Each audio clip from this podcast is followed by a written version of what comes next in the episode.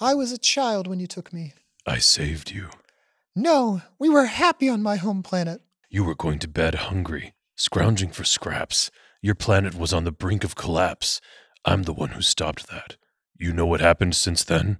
The children born have nothing but full bellies and clear skies. It's a paradise, Because you murdered half the planet. a small price to pay for salvation. You're insane. Little one, it's a simple calculus. This universe is finite, its resources finite. If life is left unchecked, life will cease to exist. It needs correcting. You don't know that. I'm the only one who knows that. At least, I'm the only one with the will to act on it. Nice. Well done. I guess. Today, uh, we are talking about the Marvel Cinematic Universe, specifically the Infinity Saga. I take my time, flex like wool. I take my time, just let's go. Welcome to Pop Culture Catechism conversations about music, movies, and the longings of the human heart. My time, flex Let's get started. I take my time, just let's go. What does it mean to be a hero? What does it mean to be good? What does it mean to have ideals and to be idealistic? How do you know how to choose right from wrong? Do you judge it just based on what your best estimate of the consequences are going to be? Or do you, you appeal to some ideal? Do you just try to make the best decision based on your heart? Or do you try to think it through? What if you have to compromise some of your values to do what you think is right? Is it more important to do what's practical or more important to do what is altruistic? And what if the people you normally look to to provide that guidance turn out to be people you can't trust or turn out to be institutions that you can't trust? What if you faced betrayal? And what if the people who you really value and really respect and are your friends think you're doing it wrong and you can't seem to come to an agreement. Today, we are talking about the Infinity Saga, the first, I think it's 20 movies. so many movies. so many movies. And we're not going to talk about all of them. We'll probably do future episodes focusing on, on individual ones. But we're talking about the Infinity Saga and the the overarching themes that we see. So we're probably, I think we're going to focus in on Iron Man, Captain America, and Thanos are kind of like our key our, our, our key themes that we're going to focus on today. Um, so I am here with the founder of Awaken Catholic, Nick De La Torre, my good friend who has been on many episodes. We did The Matrix together, we did Linkin Park together, we did Spider Man together, we did um, God of War. God of along with uh, with Taylor Schroll, Taylor- yeah, yeah. and we did Avatar. Um, oh man, the yeah. most recent Avatar, yeah, movie. So I am here recording episodes with him at the newly revamped Awaken Studio and Awaken Theater in this space, and uh, we had some events over the past few days. Christopher West, Mike Mangione, and I've been here recording a bunch of stuff, and so we're doing an episode together. If you don't know who I am, I am Mike Tenney. I am a Catholic speaker and worship leader from Washington, D.C. I spent over a decade teaching Catholic high school theology and then trying to make it big as a rock star at night. Now I'm blessed to speak to thousands of people each year at events all over the place and as a worship leader and through this show, Pop Culture Catechism. This is Pop Culture Catechism, the gospel according to pop music and movies and where we take a look at the media that you're plugged into. So then when we're done, you can unplug and go out in the real world and actually know God's love and live God's love and share God's love with other people in real practical ways. So that is our promise for you by the end of this video. You're going to have some ways today to go out in the world and very practically live the gospel and live God's love and know God's love in your own life. I want to give a special thank you to our patrons who make this show possible through popculturecatechism.com and the Awaken Catholic app. And also our sponsor, CatholicMerch.store, whose swag Nick designed and is wearing, and it's super, uh, it's super cool. This So- particular design I didn't do. Oh, you didn't do this but one? I Sophia did did this do. one? Yeah, but Oh, I did do a cool. bunch of them. You did do a yes. bunch from the yeah, Sophia, our, our graphic designer who does a bunch of our visuals and websites and Yeah. stuff. She did it. Super talented. So yeah, you can all of, all that 100% of the proceeds benefit Awaken Catholic and Pop Culture Catechism and the other shows on Awaken Catholic. So Nick, I know who you are. Uh, viewers of the show who have uh, watched more than a few episodes probably know who you are, but very briefly, Hmm. tell us about uh, what's up and, and, and what you're doing. I am a man and a guy and a dude, and I'm hungry. I am not hungry at all. We just had a huge had fish dinner. Huge fish dinner. Friday Yeah. night. Yeah. Yeah, wow. That was probably the biggest fish I've ever consumed in You my did life. have a big fish. It was massive. Uh-huh, yeah. But no, I um man, I, honestly though, there's a lot to what I just said that is true. I'm just a dude, you know. Mm-hmm. I'm, I'm just a guy that's trying his best to follow the Lord and um and help other people discover the treasure I found in the Lord and, and in the Catholic Church and Mm-hmm. awaken to the Mhm. call that God has for them. Yeah. Yeah. Well, and that's that's what I've come to know in you, and as as we've developed uh, friendship and also professional relationship over the past few years, like first, just uh, it was struck by your your talent and your your holy ambition for for mission and for the Lord and the kingdom. Uh, but I've also come to just know you as you're just a good dude, man. You are a good dude. I love you a lot. I love you too, friend. man. So, yeah. um, now something exciting that you have been doing when we first, or well, you really first started Awaken Catholic, you had the idea that it was mainly going to be an events thing, Yeah. parish missions and stuff. And because of COVID, that kind of didn't happen. But the last few months, we've been doing it. Yes, we've been we're doing it. finally I've, back to I've, it. I've done a parish mission. I got another one coming up next month, and you've been doing a few. Yeah. Right. Yeah, and then Yeah. here in house Yeah. Mm-hmm. finally. Uh, so, yeah, I mean that was the heart of why we started it, and then you know the pandemic made a lot of people reassess their approach to whatever profession they were in. Yeah. Uh, and for us, you know, I had I had ta- talked to you about speaking for Awaken events, and when we had to recalibrate everything, I was like, hey, what if you spoke into a microphone that was recorded instead of in front of an audience? You know. And here we are. Here we are. yeah. Yep. Yeah. It's, Yeah. It's, it's really exciting to get back to the roots. But what I'm even more intrigued by is the reflection on how obviously the pandemic was a catastrophe in, in so many ways on so many levels. However, um, God still molded Awaken into something it wouldn't have been without the catastrophe. Yeah, it's interesting. Yeah. yeah. I mean, here we're hundreds of thousands of downloads and views Right. later. So, and that's just my show. Yeah, uh, right, right. Yeah. Awaken as a whole has millions of views now. So, Yeah, but dude, everything in life works that way, right? Mm-hmm. So like we literally murder God and he turns it into an amazing thing, yeah, right? My parents divorce. I wouldn't have married my wife if it weren't for my parents' divorce. But Dude. like any anything in our lives that we're struggling with, like God is going to bring something amazing out of it if we let him. you just went. You just you're preaching on on your own intro, man. We're not even into the topic. And you're so already sorry. You can tell he's been preaching parish missions, can't you? So if you want, if you want some of this hard hitting, deep reaches into your heart and says, "Here, give it to Jesus," you need to you need to go to awakencatholic.org and and get a parish mission. Get Nick I De La Torre guess. coming to Or Mr. Tenney. Oh, yeah, yeah, yeah, yeah. Good stuff. All right, so. uh the Marvel Cinematic Universe, it started, I think, in 2008 with Iron Man and the Hulk. May 2009. The yes, the Hulk. I, I don't. I, so when you when you were describing the the main characters we're going to cover, Mm-hmm. Yeah. I, I also kind of wanted to slip in. I, I do want to address the Hulk. okay, we can address we can address For a the hot Hulk second. a little bit. Yeah, yeah, yeah. I know you love Edward Norton and the Hulk. Yes, so- you do. Yeah. So, uh, and then it spawned this cinematic universe of all these this crossover of various Yeah. different movies in a way that had never been done before, and has kind of set the blueprint for.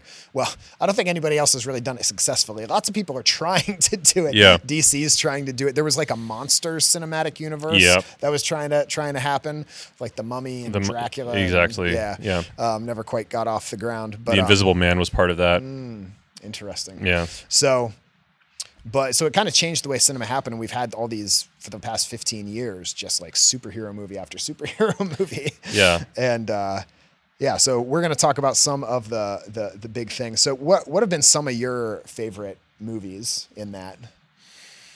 Well, I, I Edward Norton's Hulk was. Uh, I mean, Iron Man is amazing. Iron It- Man is so the good. the original Iron Man that, that kicked it all off. Like that movie is so funny. Mm-hmm. It is so action packed, and it really was like groundbreaking in, in so many ways. Mm-hmm. Um, I, I think it was obviously ahead of its time in a Mm-hmm. lot of ways. And marked Ed, uh, Robert Downey Jr.'s like return to cinema after Yes. he was in jail for drugs for like years. his life was a dumpster fire Yeah. and he like rose from the ashes like a phoenix in this incredible role Yeah. of of uh, Tony Stark. Yeah, absolutely. So I love the original Iron Man a lot. but I also it, it's criminal to me how underrated the Edward Norton uh, Hulk is Mm-hmm. because there there's so much. We could do a whole series of episodes just breaking down his performance of the Hulk, in my opinion. But Mm-hmm. um, yeah, I would say that that one's probably my second favorite, and then I would say Infinity War and Endgame are the So pinnacle to me. So Uh, yeah, the fact that they were able to bring all this together, yeah, like, and the fact that, yeah, amazing. Um, I really like, uh, yeah, Iron Man.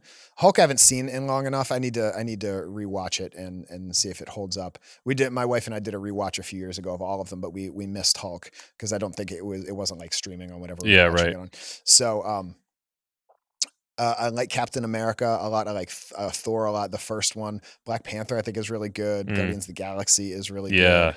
good. Um, I really like Civil War. I think Civil War is really good. That's the the third Captain America movie. The first Avengers movie, really, really good. It was really And good. that was kind of the first uh, glimpse that we got that, like, oh, this could work. this crossover thing. yeah, This could really work. Like it's amazing that it, they were able to, to to pull all that together and give everybody a character arc. And I, I think Loki really helped with that. Um, Mhm. Yeah, I mean, so Spider-Man: Far From Home, uh, that to me had it had a lot of issues that when I watched it the first time, I all I all I came away with was that was awesome. Mm. The more I, I rewatched it and, and the more I saw people d- talk about it online, I, I did have to admit there were- there were a few issues with it from a filmmaking standpoint. the second one. No, uh, if it is, that's not what I mean. I'm referring to the last Homecoming. one. Oh, No Way Home. No Way Home. Yeah, that's what so I It meant. goes Homecoming, Far from home. and no, no, way home. No way home is what I'm talking about. Yeah, the one which we did a whole episode on. Yeah, Yeah, yeah, yeah. yeah. Um, that that movie is so fun. It's Yeah. so good. Um, probably the best example I've ever seen of fan service yeah, d- being done well. You yeah, know. for sure. Uh, but yeah, I just wanted to add that to my list of favorites. Yeah, that's true. I, I sometimes forget that's part of the MCU. um, but yeah, really, really good. Um, and I love when Spider-Man shows up in Civil War. I Yeah. think that's just it's it's really good. Absolutely. Mhm. Cool. Any ones you didn't like? There is a lot happening in the Marvel Cinematic Universe that I now do not like. Mhm. Um, so not necessarily movies, but still a part of the MCU is, for example, She-Hulk. Okay, well that's era two. We're not talking. Oh, about era okay, two. you're We're talking- You're- we're talking you're about totally Infinity right. Saga. We're I'm so sorry. era, era one. I will say for Era One, I don't think there was anything that I was like disliking. hmm Yeah. Um, Thor: The Dark World always gets a bad rap. Uh, on on rewatching it rec- fairly recently, it's it's not as bad I think as, I as people say. Uh, Thor and Loki together are just so good, Yeah. and there's there's there's a lot of good stuff in that movie. Um, Chris Hemsworth, that's his name, right?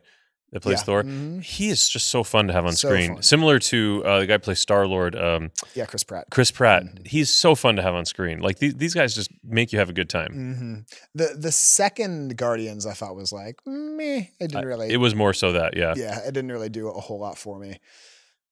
Uh, yeah, but generally, I thought those movies were really good. I love Black Panther. Yeah. Um, I know a lot of people are down on Captain Marvel. I thought Captain Marvel was was decent. I did not love Captain Marvel. Yeah, I, I, I thought it was decent. I like the I love the '90s soundtrack. I thought it was so good.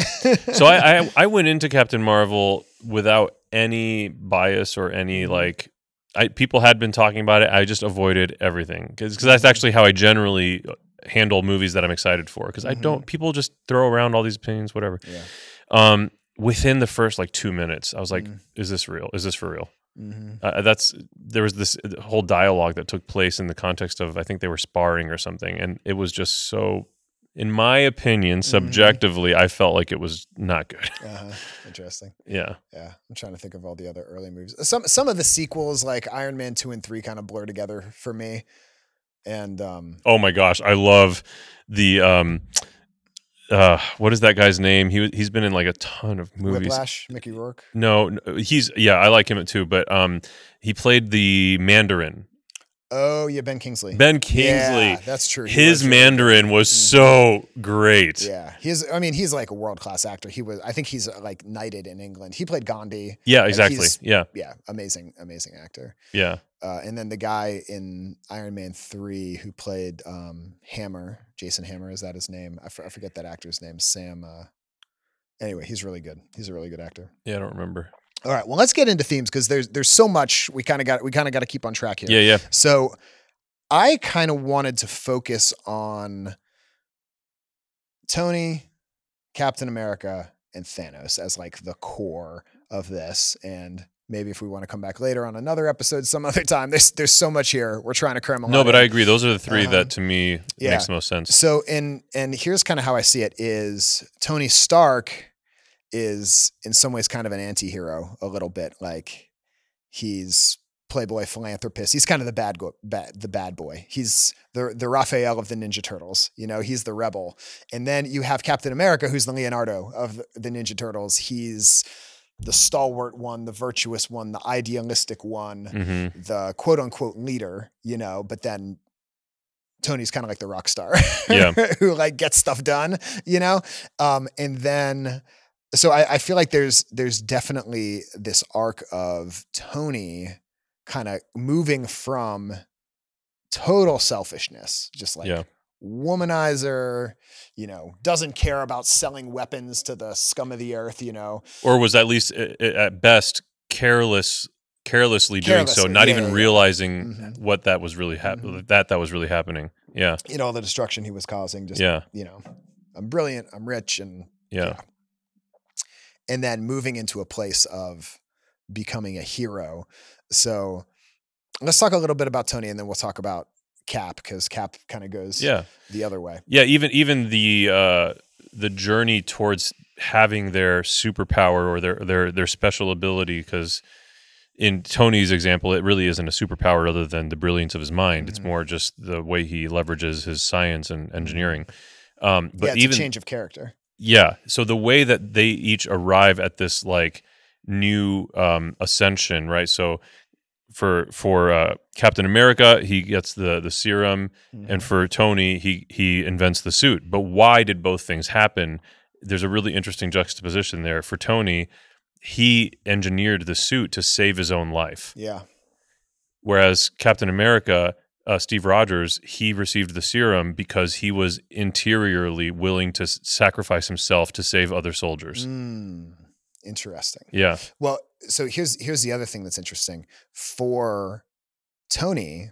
His transformation was not a technological one so much as an interior one. Like he had to see the harm that what he was doing was causing. Mhm. He had to see the the real human lives who were being impacted, and then he used his technology, which he already had and was developing, to like the arc reactor. Like he had already made an arc reactor, and then he just redirected all that energy. But the he already had all those resources at his disposal before. He Right. could have made Iron Man six months. but he never would have thought of but it. But he never would have thought of it. So the change Yeah. was interior. Whereas Steve was already a hero inside, right? He was already willing to stand up for. Uh, he gets in a fight and gets beat up because he's standing up for somebody's honor, like Yep. some girl's honor, right? He already was the guy who was willing to jump on the grenade, but had nothing. but had nothing. Yeah. And so the transformation for him was he just needed to be equipped physically with with real physical things but interiorly he already had it he already had that virtue whereas tony was equipped physically Mhm. but had to be given the he had needed an, an interior change so and I, I think that's very true of the spiritual life that and, and just our, our regular lives that for some of us we have all the ingredients to do what god is calling us to do and to be the person that god's calling us to be exteriorly we have all the ingredients exteriorly we have we have the, the resources to do it but it requires an interior change and sometimes that requires getting knocked off our high horse you know i think of st Yeah. paul Yeah, know? hundred percent. I mean, how how much of history did not have the privilege of divine revelation, right? Um, if you weren't uh, a Jew, if you weren't an Israelite before Christ came, Mhm. like you just didn't have access, you didn't know about it. Um, but but even now, after Christ, like how many centuries were there that people didn't have the easy access to Bibles because they even if they had one, they couldn't read it, right? Like they were all we didn't have the printing press until the 11th or 12th century. Um, and so we are like so spoiled right now. The Oh gospel gosh. has reached every corner of the earth. We all have Bibles likely in our homes, but if not in our homes nearby, you can go on YouTube and get a master's of divinity. You know? Right, yeah. like you can study. You have more theology at your tips there are like Catholic any of the doctors churches of the church. everywhere. yeah, You know, whereas before, like even within our country, initially it was largely more Protestant. Yeah. and and you'd be hard pressed to find Catholic churches. Except in Maryland, Catholic Colony represent. Just saying. But- no, but yeah, I mean, to, to speak to what you're saying, like we we have everything we could possibly ask for. We Yeah. are, we just need the internal thing to happen. we need the inter- internal change and the internal guidance Yeah. to point us in the right direction. Um, but also, there are some people that we overlook because they don't have the exteriors, but they Mm. have every ingredient interiorly. And sometimes that's ourselves. We overlook the strength we have within ourselves because I don't have the money to do that. I don't have the this to do that. I don't I don't look I'm not attractive enough to do that. I'm not well spoken enough to do that. But inside, you have everything you need, Mm. right? And sometimes all you need is somebody to to to, to find somebody who- to to equip you, right? Mhm. To- to- and you know, Steve wouldn't have found that if he didn't keep trying. Right. Like the way the army found him wasn't just that they came across him. It was because he was breaking down every door, metaphorically, because it was strong enough to actually break down a door. Um, he was trying to his best to, to to go fight for the country, you know, And he never gave up, and he never gave up. and it wasn't Yeah. about vanity, Mhm. I could do this all day. right? Yeah, like just that grit and determination. He didn't want the glory. He just felt like this conviction to contribute. He Yeah. wanted to help. hmm He wanted to, yeah, fight against evil and, and, and help people. like when we when we are constantly like when we are incessant and we don't give up on endeavors um that doesn't mean the same thing as being virtuous Mm. right whereas for Steve Rogers it was because for us so often it's vanity. For us it's it's got to happen my way. It's got to it's got to be the thing that I've been dreaming of. It's got to whatever. For Tony, that's what it would have been. right 100% yeah. Hmm So then progressing a little bit in the movies, they kind of take op- opposite paths because Steve has this great trust and belief in America, the American dream, and truth, justice, and the American way. He's like literally an action figure. He's literally Captain America. And what happens in the second movie? What happens, Nick? well he's betrayed He's betrayed. Yeah. Not only is his best friend like the Winter Soldier, you Mhm. know, communist assassin, super assassin, but then also Shield turns out to be Hydra Shield turns out to be Hydra, the people he was trying to you know get to to fight his you know enemy in the first film.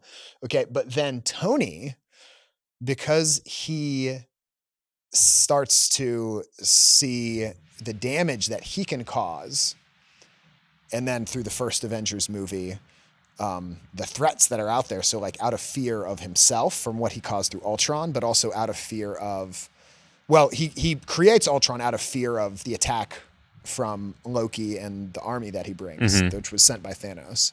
And then, because of fear of what happens with Ultron, he wants to submit to the Sokovia Accords, which will limit the Avengers and really rein in their own autonomy. Um, so, interestingly, the bad boy becomes the one who wants to submit to the higher authority, and the Boy Scout, Steve Rogers, Captain America, becomes the one who is skeptical of authority and says, "No, we can we can trust ourselves, we can trust our own ideals, and we can trust our families, but we can't trust the institution." And Tony's there saying, "No, we need the institution. You see what happens when we're left unchecked. We need the institution."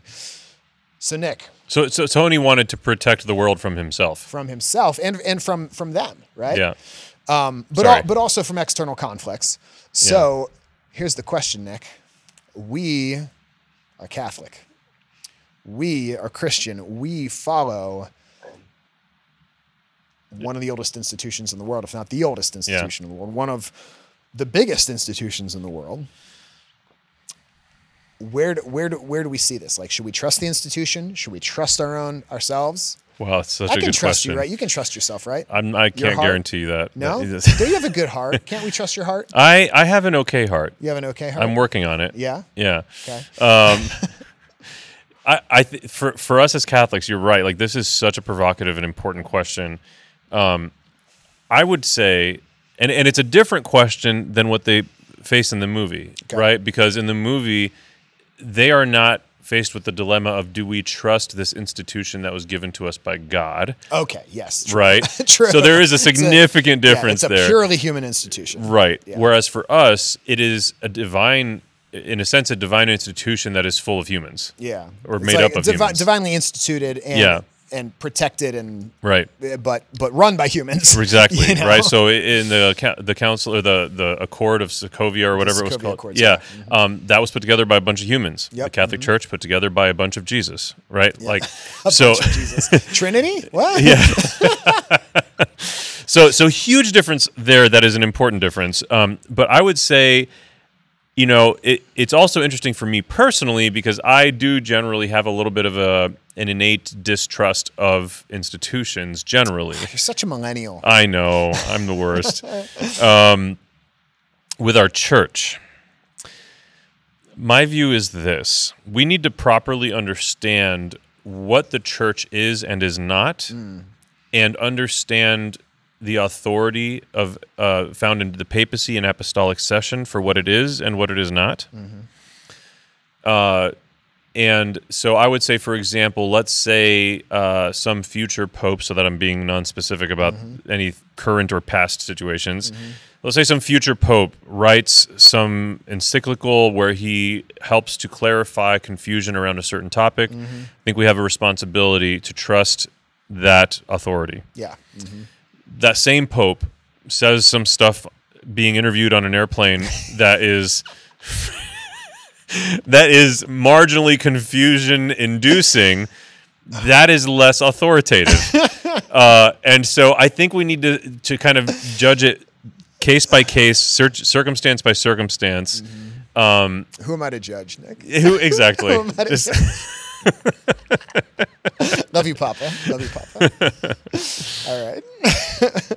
no, I think I think you're right. I think um, there's so I think it takes some discernment, some prudence, and I think it's it's if you you can make two mistakes here, right? You can go to the extremes of I just trust myself. I don't trust any institutions, or you can just like blind obedience, Mm-hmm. right? And forget that we have a conscience, right? The the the church is not supposed is supposed to but help us inform our conscience, But- right? But what we do with that conscience is of immense importance oh, for sure. Right. So sure. so look at the difference between Saint Francis of Assisi and Martin Luther. Mm-hmm. Yeah. Saint Francis receives this inspiration: rebuild my church. Mm-hmm. Um, there are problems in my church. Rebuild my church. And what does he do? He creates the Franciscan order. He he does some amazing things that actually have this echoing and immense impact on the church as a whole. representing. You're repre- around yeah, there you go. In contrast, Martin Luther sees things wrong with the church Mm-hmm. and says, "Let's blow it up."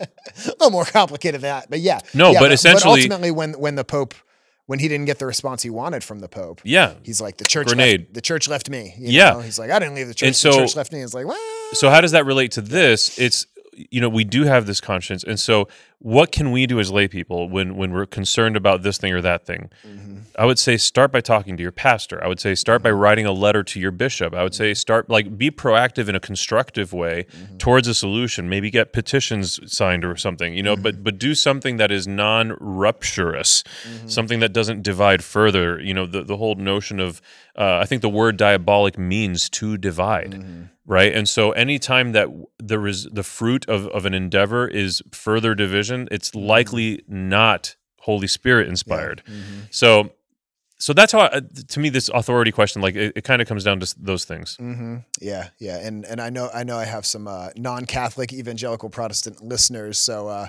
just. No, we're, we're speaking in very general terms here from a Catholic Yeah. perspective. And it isn't to say that there weren't and aren't problems Yeah, yeah. Or that Leo the Tenth, who was the Pope at the time, wasn't kind of a, a jerkhole in some ways, you know, and probably 100%. could could have handled things a lot better. Right. But Um, then, just from an objective standpoint, I used to be Protestant. My wife used to be Protestant. I Mm-hmm. have Protestant friends currently. My wife and I will still go lead worship at Protestant churches Mm-hmm. because we love them.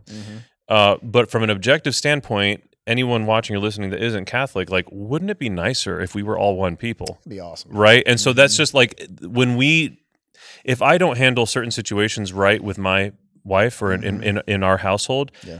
my kids are going to be impacted by that. Yeah. And their kids are going to be impacted by that. And their kids are going to be impacted by that. Mm-hmm. And so, from an objective standpoint, it sure would have been nice if things could have played out differently with Luther, Mm-hmm. right? Because we could all maybe still be one. Yeah, yeah. hmm Yep, yep. And there there has been some. The church has made some good progress in the last few years. Like there was a I, I think they call it like the joint document on or the joint declaration on justification and like uh, like one of the big the big groups of Lutherans. There's a few different congregations of Lutherans, but one of the big groups of Lutherans and the Catholic Church, and I think there's there's a few different congregations of Methodists that have also signed on to it, basically saying like, hey, what we mean when we say justified, like justified by faith versus justified by by grace, and was faith involved works, and what's what's that interaction? Um, they basically come to say together and say fundamentally we're saying the same thing here, kind of like the, the Catholic and the Orthodox say with, um, you know, does the Holy Spirit proceed from the Father through the Son or from the Father and the Son? Like it kind of is like it's we're more or less saying Right. We're in the thing. ballpark. We're in the ballpark, and like there's you know there's some theologians that can work out the intricacies Yeah. of this, like and so there has been a real healing there. Yeah, Um, yeah. And uh, I've even had some dialogues that surprised me Mm-hmm. with how much overlap there was in some of some of the what started out as dis- what seeming disagreements. Mm-hmm. Yeah. Like I, I- you know, there was a point at which I was challenged uh, by a non-Catholic friend on purgatory, yeah. mhm. and um, as we as we navigated that conversation, and they came to understand more what the church actually teaches. I came to understand what their teaching was, Mm-hmm. Yeah. what their belief was.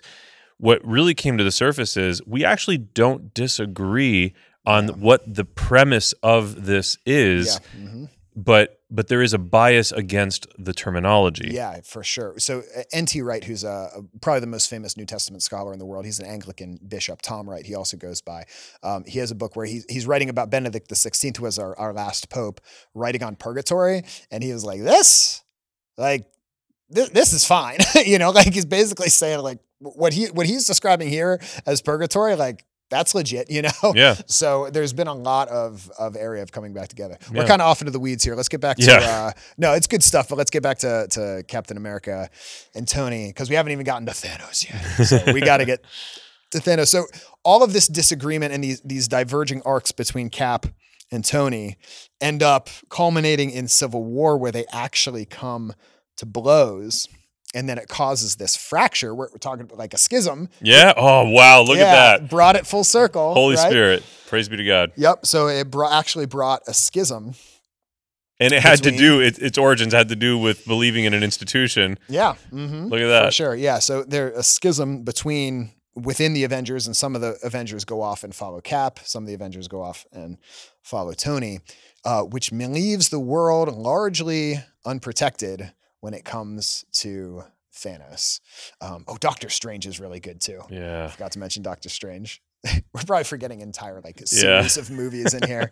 so now Thanos comes up, and there's a really interesting. So let's finish talking about Tony and Cap here because Okay. Tony's arc, I feel like, comes to completion in a really satisfying way Oh yeah. in Infinity War because what what does Steve say to him in the first Avengers? Well, really, is- Endgame too. In Endgame, yeah, yeah, Endgame. Um, I kind of talk about those as one. Yeah, sure. Um, but what Steve says to Tony in the first Avengers is, "You're not the guy to make the sacrifice play. You're not the guy to jump on the grenade." oh yeah. Right? He says that to him. He's like, "You're you're just not that guy."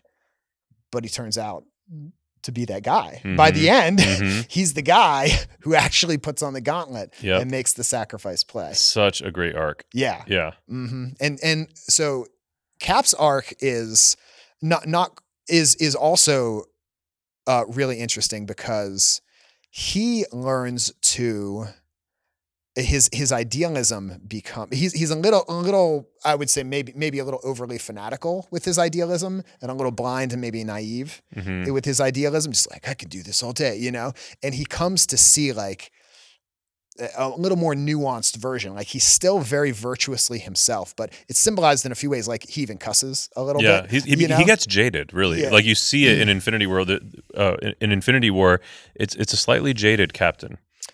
Yeah yeah I think he's he's worn down um Like there's anger there in a different way. yeah but I think he still he still has that like core idealism Yeah, and it's not just he, he's he's thinking a little more deeply like he's not Yeah. just blind kind of blindly following his ideals this is the right thing. not thing as innocent. yeah this is the right thing because it's the right thing yeah, um, but he still has he still has his true north, you know, of um, yeah. This is you know he's he it, it's kind of unspecified but you know he, he's said to be a, a christian you know when black widow says i don't know if you want to go out there cap these guys are basically gods he's like there's only one god ma'am and i'm pretty sure they don't act they don't dress like that you know, Yeah, talking exactly. about Thor and That's Loki. such a good line. such a good line um so uh, it's not too explicit his faith but like you know if he's he's the one the archetype who stands for like you know kind of traditional america then you got to believe he's a he's a christian Yeah. um, but his arc culminates in him being worthy to pick up the hammer, right? Like that's the culmination of, of his character arc. And we saw along the way in Ultron, like, oh, he can almost pick it up, but it's not until he really he really learns to, I guess, reunite the family in some ways to Mm. come back to to to cross that divide to go back and get and and rescue his family and reconcile with Tony and recognize like oh maybe I did kind of screw up. Maybe maybe I have some fault here too but we got to band together. You know it doesn't even matter whose fault it is right, at Right, this point yeah. like we just we have bigger problems to worry about. And how often is that true you know with me and my wife or me and a friend or me? It's, it's like at the end of the day like I'm sorry you're sorry. It doesn't really matter whose fault it is like or who's more at fault like like we just got to get back together we got to we got to deal with this we're on the same team at the end of the day right Yeah. and so cap comes back to that and by the end he can wield the hammer you know he can wield weird wield Mjolnir And the moment that he does that in the movie, like I remember So in epic. theaters seeing that happen, it was Mhm. unreal. Everyone started cheering. Mhm. It was awesome. Yes. Very, very epic. So, uh, Thanos. We started off with that dialogue between Thanos and Gamora when Thanos is explaining why he wants to kill off half the universe. And apparently he's been doing this for years, going around and killing off half the people on planets. Yeah. And then he's like, oh, if I get the Infinity Gauntlet, then I can just take care of it. Right. And he did do it, you know? Right. Um, so we, you were we were talking beforehand. What was the what was the term you were saying describes his like approach to good and evil? Uh, utilitarian. Yeah, yeah, yeah, yeah. Yeah. yeah. Explain that to us. Like, Well, what's utilitarianism? For, first, before we get to that, I Okay. also, on the note of, about him going around to different planets, he's been doing this for a long time, killing half the life on that planet. You get the sense when you hear him talk, he really believes in what he's doing, and he really Mhm. he has he he's conflicted. Like he hates that he has to do it, but he feels like he has to do it because it's what's right. yeah, And you see the way he talks about it, the way his facial expressions are while he's doing the killing. There's always a lament in his face. Yeah. He doesn't take joy in it. yeah. It's like an, uh, he sees it as a quote unquote necessary evil. Yeah. Yeah. And he's the one distributing that evil. Mhm. And it just makes me wonder where my head goes is what happened to him? Mm. there's a wound. There's there. a wound There's there a that wound that some subconscious thing needs this vendetta that that is so inexplicably uh incessant in him like he has to plow forward he has to do it like well, because he he explains like his his um on Titan, I think was his planet that Yeah. he was from. He Oh, was that's right. Right, because he says my we had this. He he shows them with the the reality stone what it used to look like. It Yeah. used to be this beautiful place, and then because supposedly because of over, overpopulation and they ran out of resources, then everything fell apart. You know, and so it's out of that deep wound and that really that deep fear. yeah that he you know? lost everything Mhm. And so a lot of times the evils that are whispered into our ears by the evil one, they're kind of masquerading as good intentions, right? Mhm. So there's some subconscious notion potentially of if I had to suffer this, so is everyone else. Yeah. Mhm. Um, masquerading, costumed as I'm doing this for their good. Yeah. Yeah. We make these vows to ourselves. Yeah. Not my children. This won't happen to my children. And then you end up like manipulating them and dominating them And in an making it effort- worse. making it worse, Yeah. right? Or, you know, not in my house, not in my life. This is never happening again. A man's never going to treat me like that again. A woman's Yeah. never going to treat me like that again. My parents are never going to treat me like that again. A boss is never going to treat me like that again. Um, you know, I'm never going to work for anybody again. Now I'm my own boss because of uh, what happened. Like we, we can make these little vows, even if they're unspoken, that can be so damaging coming out of these wounds. And it seems like he, he really made a vow. Yeah. So- And, and sometimes that same psychological technology of those Mm-hmm. vows can be used for good. Sure. So, for example, Uh, actually, I, I talked to Christopher about this when we, we did that episode recently. West, yeah. Um, sorry, yeah, Christopher West. Um, I, I, I talked about how when when I start to receive those lies from the enemy or start to receive images or whatever, you know, I I call upon the authority that we were given in our baptism, that Adam was given in the garden, to mm. say, no, mm. you are not welcome here. So there's like this vow, and the way that I've ordered it to my wife Alina in the past is, it's a choice every time about who Nick is going to be. Yes. And so that that vow technology that we that we use uh, sometimes unintentionally, but if we mm-hmm. harness it, Yeah. it can be that's not the kind of man I am. That's a mm-hmm. vow I'm making, Yeah. Right? And you have to make that vow in those moments every time. Yeah. Because if you don't make that vow, then the alternative is what's going to take place, Mm-hmm. right? So it's a pretty interesting thing there. Um, anyway, that's digression, but No, that's good. That's good because that that shows the importance of because most of the time when we have a harmful vow that we're living out of, we don't recognize that it's a vow we've made. right, right? And so we're kind of being unconsciously led by these wounds, right? Hmm. That where we've made these unconscious, subconscious vows, but that's a vow you chose Yeah. and practiced, and it's become second nature to you. That's what you call a virtue, right? Yep. That's that's a virtue that you've had to Right. build and practice, and so that, that's why that building and practicing is the key. It's not yeah. an overnight yeah, choice. it's not to, an overnight yeah. choice. It needs to be built and practiced and, and hopefully supported with with good friends and, Yeah. and the church and prayer. Um, and so that's why the interior life is so important of, of prayer. St. Teresa of Avila talks about it as you're discovering your interior castle and exploring these rooms inside yourself and letting letting the king, who's the king of the castle, like show you Yep. like, what what are you made for? What are you built for? Yeah. You know, constructing that castle so you can have because what what is a castle for? It's for protection. It's for peace, right? It protects you. What else is a castle? It's where the king lives, right? So you have this this this castle that can protect you and also gives you interior knowledge of yourself.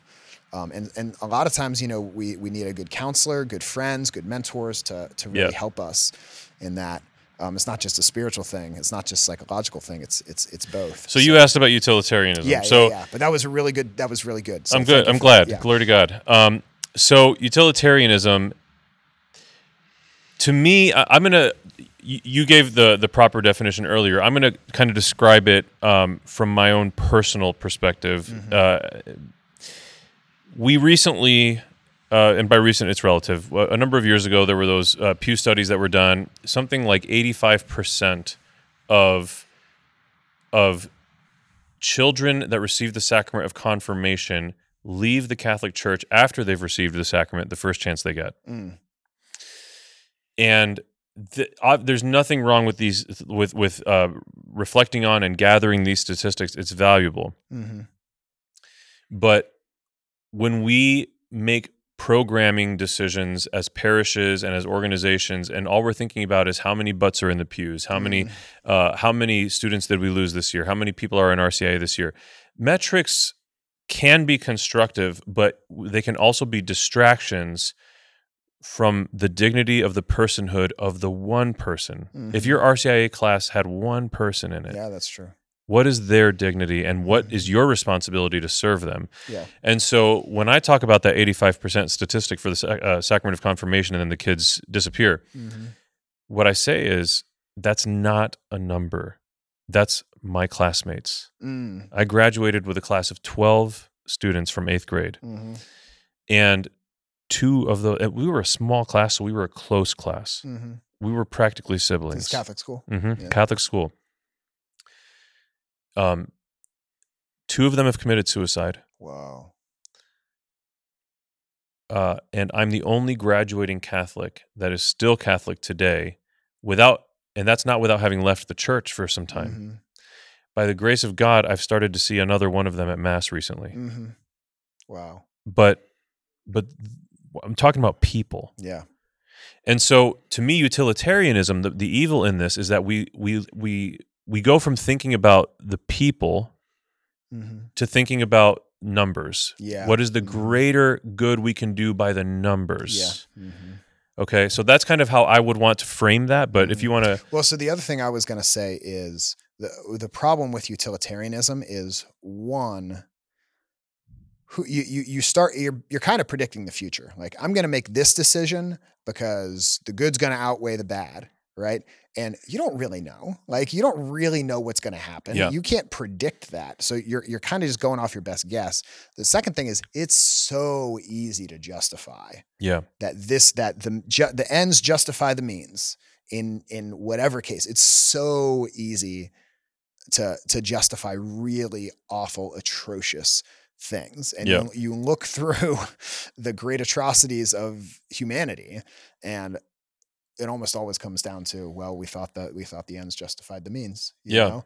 I mean, nobody likes slavery, but I mean, what are we gonna do about it? You know, Yeah. like, like our economy would fall apart, and you know, the slaves wouldn't know how to run themselves. You know, they wouldn't know. It's a good thing that we have them as. You know, and you you can you can take a look at every every major human rights crisis in history, and it's been justified Yeah. through that line of thinking. Now, um, Cap, and I think I think this is this is part of his growth because the Catholic Church does reject um, utilitarianism and consequentialism as just kind of like the greatest good for the greatest amount of people, and and rather focuses on the common good, right? Not just what's good for for most people, but actually what's what's good for humanity as a whole, with a preferential option for how it affects the most marginalized. Yeah. So, um, like a special focus on how it's going to affect the most vulnerable among us.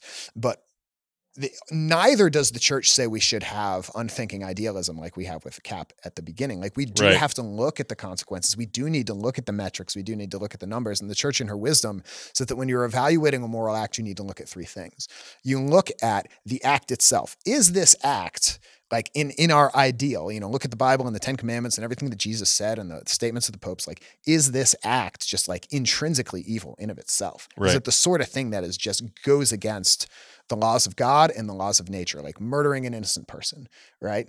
Um you know cheating on your spouse like those those are those are always and everywhere wrong. There's nothing that can justify them Mhm. you know and there's there's a number of things through church teaching that are intrinsically evil you know? Or does it come to kind down kind of to your intention like some some things done that on the surface are good but done with the wrong intention. If they're self-serving done out of fear they can be bad. Or but then if they're done with the right intention can be can be can be totally good and then something that on the surface looks good and done with the right intention if you haven't evaluated the consequences Yeah.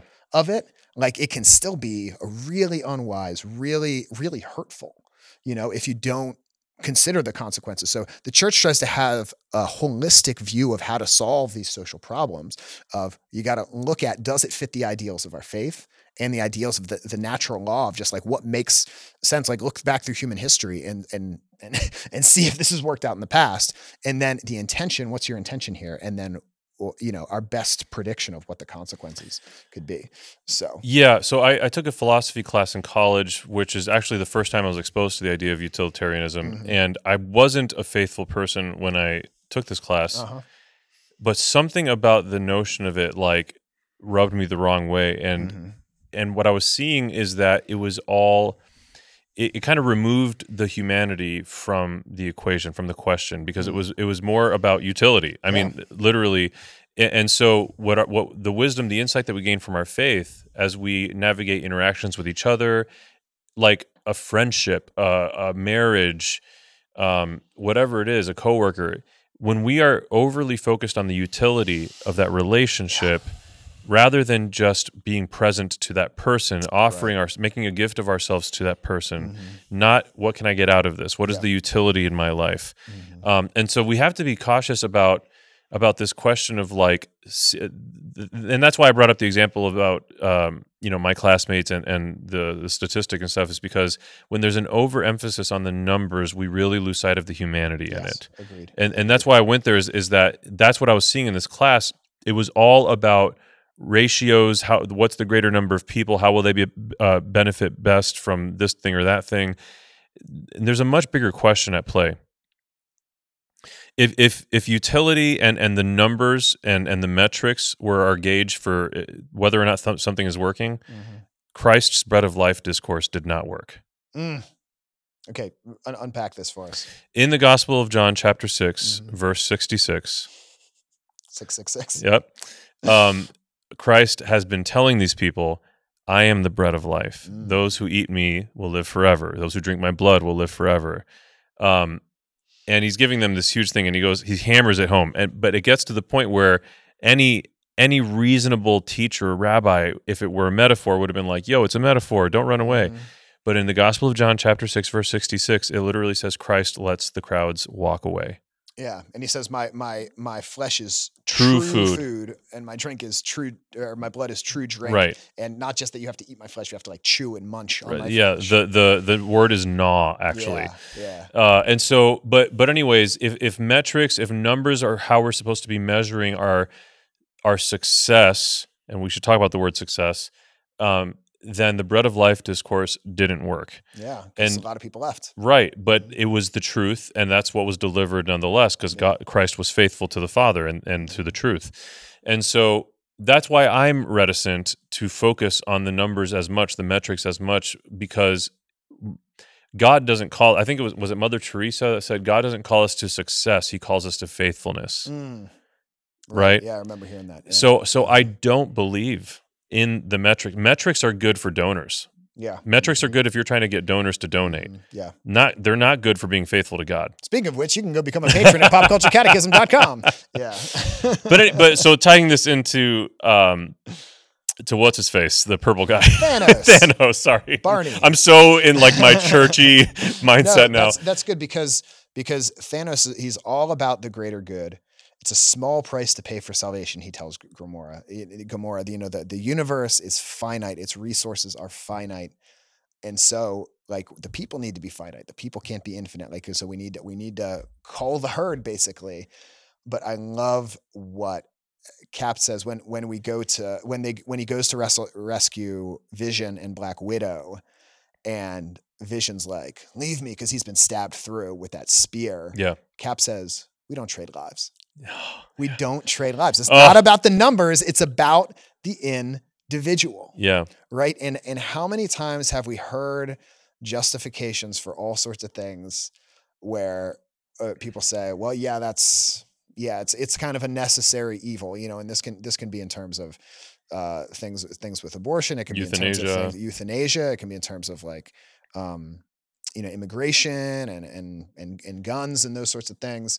Uh, but so many people are willing to justify pretty awful things by well, that's it's practical. always someone else's blood always someone Mm. else's life Yeah, which is what Than- you were pointing this out to me before. That's what Thanos and his crew. yeah They're always sacrificing someone else Yeah, yeah yeah, yeah. So the um, I I, I can't remember her name, but the the the woman henchman with like the horns on her eyes. yeah yeah She's talking to Black Panther. Um, and- they're lining up on the field of Wakanda for battle oh yeah, and he's like he's like you are in Wakanda now, and you will find nothing here but dust and blood. And she's that was she a great Chadwick Boseman for the first half I- of that uh, yeah For the first half, yeah, I, I lost it halfway through. Yeah. Anyway, go ahead. God rest his soul So so then so then she responds. yeah We have we have uh, plenty of blood to spare, Yeah. plenty of blood to spill, or something. Like, in other words, she was saying our soldiers are dispensable to us. exactly. We don't care about them. We just want to win. hmm And Thanos, with his own daughter, goes to retrieve the Soul Stone. Yep. And he has to trade a soul for a soul And it has to be so, someone he loves. he loves, right? And she thought, she thought he was screwed. Mm-hmm. She starts laughing at him. Because he doesn't love anybody. He, she was wrong. Because he loved her. But notice he doesn't, he, he could have sacrificed himself and let Gamora get the Soul Stone, but he didn't. Yeah. He sacrificed her or him, hmm right? Because it's for the greater good. And all throughout the movie, the good guys, the Avengers, Mhm. are all clamoring for an opportunity to sacrifice themselves for the great not not out of some vanity or pride but like at every turn when there seems like an, an inkling of an opportunity that by sacrificing themselves they could save the day they are so willing to do it they're willing to show up Well, and because when Black Widow and Hawkeye go back to retrieve the Soul Stone when they go back in Yeah. time, they start they're they literally start fighting to- literally fighting for like who gets to jump off the cliff and die. Yeah. Right? Um, they're fighting for a chance to sacrifice themselves rather than to Yeah. sacrifice the other. It's such a juxtaposition. Gamora tells Star-Lord if Thanos captures me kill me yeah. Mhm. And Sacrifice why? Me. why because she knew where the soul stone was and she didn't want Thanos to get that knowledge But because Star Lord is a hero, he can't do it. right Yeah. Yeah. Although he does he does pull the trigger. He tries, but but he This but, is like the JP2 situation we were talking about yeah, it before. is, it is. But literally, as as he's holding the gun up because he he got the gun up to shoot Thanos, not to shoot her. uh-huh. But as he's holding the gun up, she says to him, "It's okay. Yeah. Uh-huh. I love you. This is the right thing to do. Yeah, yeah, yeah. I love you more than anything. yeah. Do it."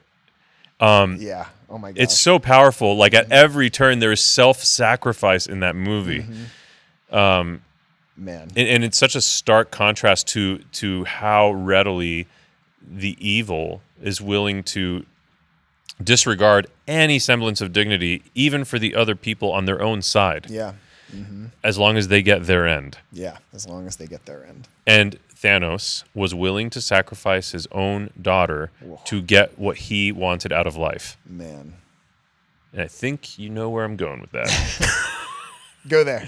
Go there. Well, were he a woman and were he pregnant and sacrificing the child in her womb would have meant getting the soul stone, he would have done so. Oh. Oh, that's not where I thought you were gonna go.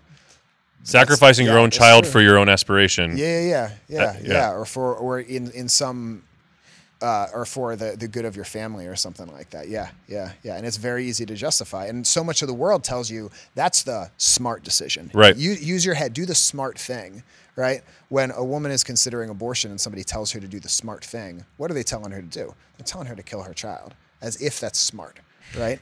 And, and this isn't in judgment on anyone who's listening. That No, of course not. that you know we like we have nothing but love for you but also at the same time i think it's i think it's the responsibility of of of christians to say like the culture is lying to you in this instance if it tells you it's the smart thing And- and like, just- no thanos we don't trade lives right Just just so what, what what what Mike just said about we love you, like just to put some substance behind that, we're talking about Thanos, the big bad Mm-hmm. of the entire saga of movies that is 20 something long or whatever it is.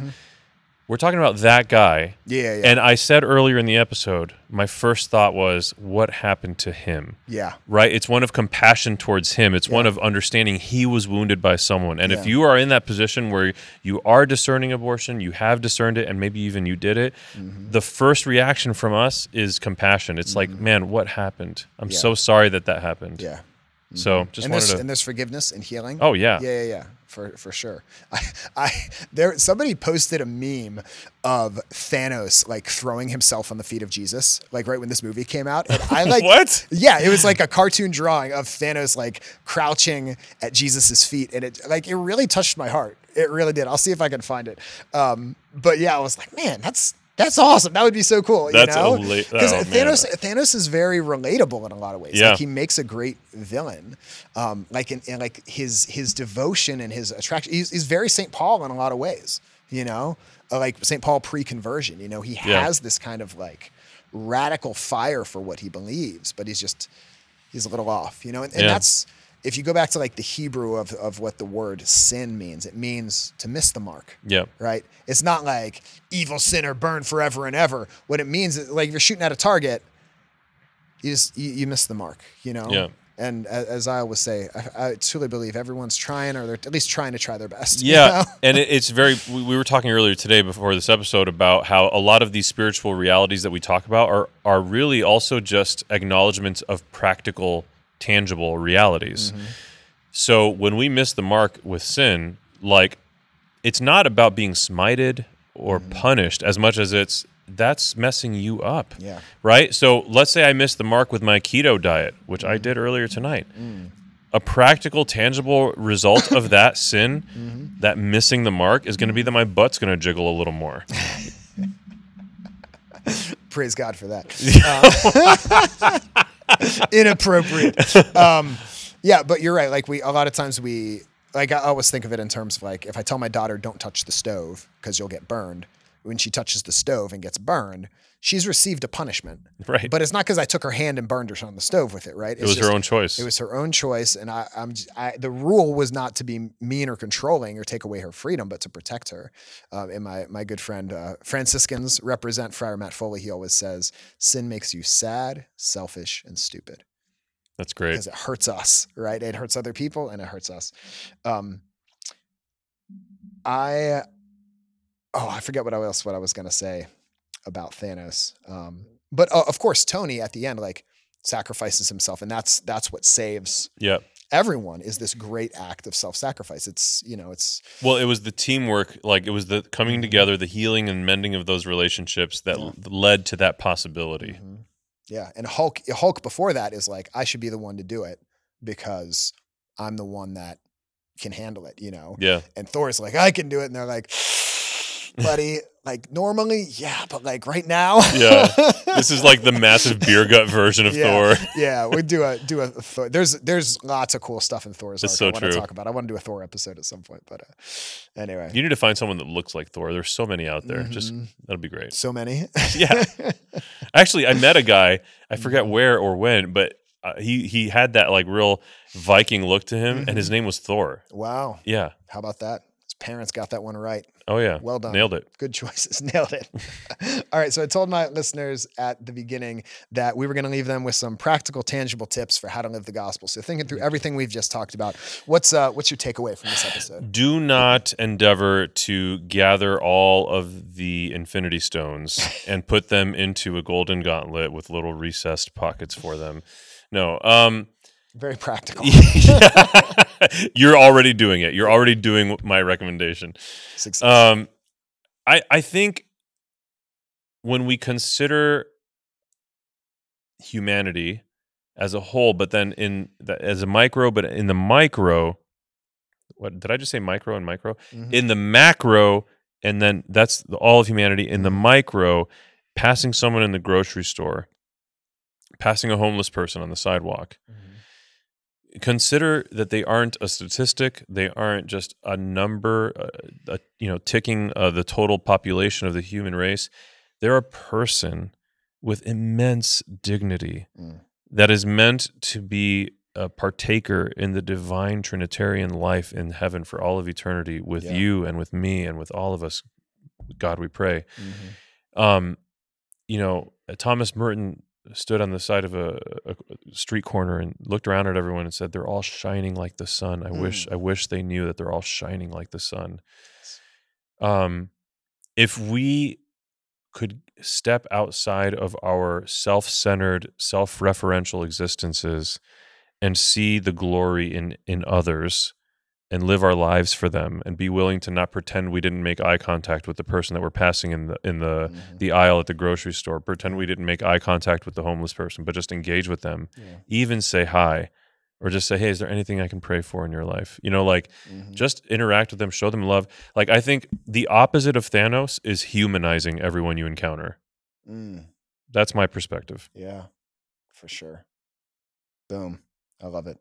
Um, and I would say, I just love Steve Rogers. I think he's, it's so refreshing to get kind of an archetypal hero again. Like in, in, in classic fantasy and in classic literature, the heroes are archetypes. You know, it's, it's Aragorn who is just like noble through and through. And that doesn't come as, through as much in the, in the movies as much as in the books, but it's, uh, you know, Peter from the Chronicles of Narnia yeah is like these archetypes who like we can look to and like model ourselves after. I mean, Jesus is the archetype, you know, for the human race. And we don't get a lot of those. We get we get a lot of anti-heroes like Tony. We get a lot of, you know, realistic, gritty, you know, like Batman's always getting grittier and more Mhm. realistic and, and more broken and troubled. And, and and I love that stuff too. But it's it's so refreshing in this day and age to have a real archetypal hero, Captain America, like somebody I can like I could believe in, you know? And uh yeah, so I just I think it, it inspires me to like try to be that idealistic person. Like even when nobody's watching, even if nobody's gonna find out, I'm gonna do the right thing. Kind of like what you were saying, like, is this the sort of man I want to be? Is this the Mhm. sort of person I want to be? Even if it, it, nobody knows, yeah what sort of person do I want to be? yeah And is this making me that sort of person? amen You know? So um, I think the real question in this is what did you look like before taking the super soldier serum? Every time we're together, Nick always comments on my muscles and tells me how sexy I am, which I appreciate and makes me feel really validated. So uh, thank you. You're welcome. Very good. All right. So, Nick, would you uh, close us in prayer? I would be Awesome. happy to. Listeners, wherever you are, let's take a moment to pause and pray. In the name of the Father, Son, and the Holy Spirit, Amen. good and gracious God, thank you so much for the gift of life. for the gift of every life, for the gift of the life that we see in nature and in trees and flowers, in wildlife. Thank you for every human life, most of all. Help us to be present to the dignity that we encounter when we encounter any person, whether it's our spouse, our children, our friends, a stranger. Help us to be you for them and see you in them. Help us to not take each other for granted. Help us to not want to use each other to f- discover the utility in each other, but rather to discover the dignity in each other. To see with your eyes your creation. We pray all of this in the name of the Father, Son, and the Holy Spirit. Amen. Amen. And I want to pray in a special way, just add on to that for anyone who uh, has been hurt, Mm. abused, even by themselves or their Yeah. own actions. We, we spoke about, um, we know women who are considering abortion or have had abortions. Um, but really for, for any listener out there that right now that like, if there, there are some, some wounds in your life, there's some regrets in your life. I just, I really want to pray for you and ask the Holy Spirit to come upon you and give you peace. And, um, just ask that all of us can be open to receiving that peace. And that goes for my own heart too. my. Amen. Amen. Amen. All right, Nick, thank you so much for being here. Thank you for you welcome me into your house. You welcome me in my into your ministry and your studio. Like your your friendship has been such such a blessing to me in in so many ways. Um, same and is not true ju- and here. not just the utility of being friends with like a super super talented guy. Yeah, wait a second. but also just uh, for who you are. I'm a I'm a I'm a better man for being your friend. So Thank you, man. Same here. Your yes helps me say yes. So. Glory to God.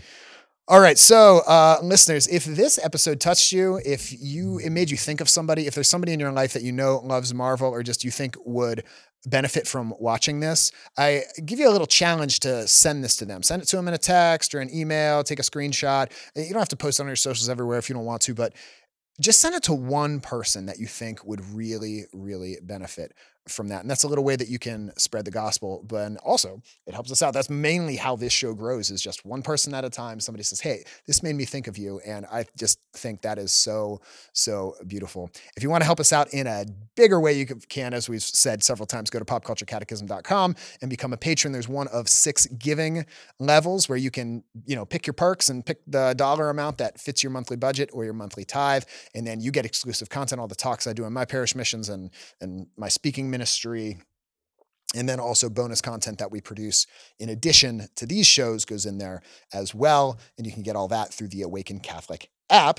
And I want to give uh, let you know about the Awaken Catholic app because it's getting this like beautiful new reboot. Nick's been working like super hard on it. We're like really excited about it coming out. Um, and so it's also a free app for everyone. It's kind of a, a hub for uh, Catholic Christian community. It's got a prayer library, got a Christian music library. It's also the hub for all the shows on Awaken. And then if you are also a patron, then you get all your patron exclusive content through there as well. We sometimes call it the Catholic Swiss Army knife app. you know? Yeah. It's got a little bit of everything. And it's and after it rolls out, it's gonna have even more stuff. Oh, it's going right? to be It's gonna ridiculous. awesome. So, yeah. we're- we can't really talk about everything yet, but Yeah. uh, it's going to be awesome. So thank you so much. If you need some good Catholic swag like Nick is wearing here, or like- I don't think we have any mugs around, but we got mugs too. Go to Oh, catholicmerch.store Yeah. and you can get some some fresh looking drip for Drip. yourself. I can't keep Come up with these dripping. terms. I, I was probably a few years old by this point. I'm, Okay. I'm not, not hip anymore. It's been a while. All right, listeners, uh, we love you a lot. Thank you so much for being with us, and we'll see you next time.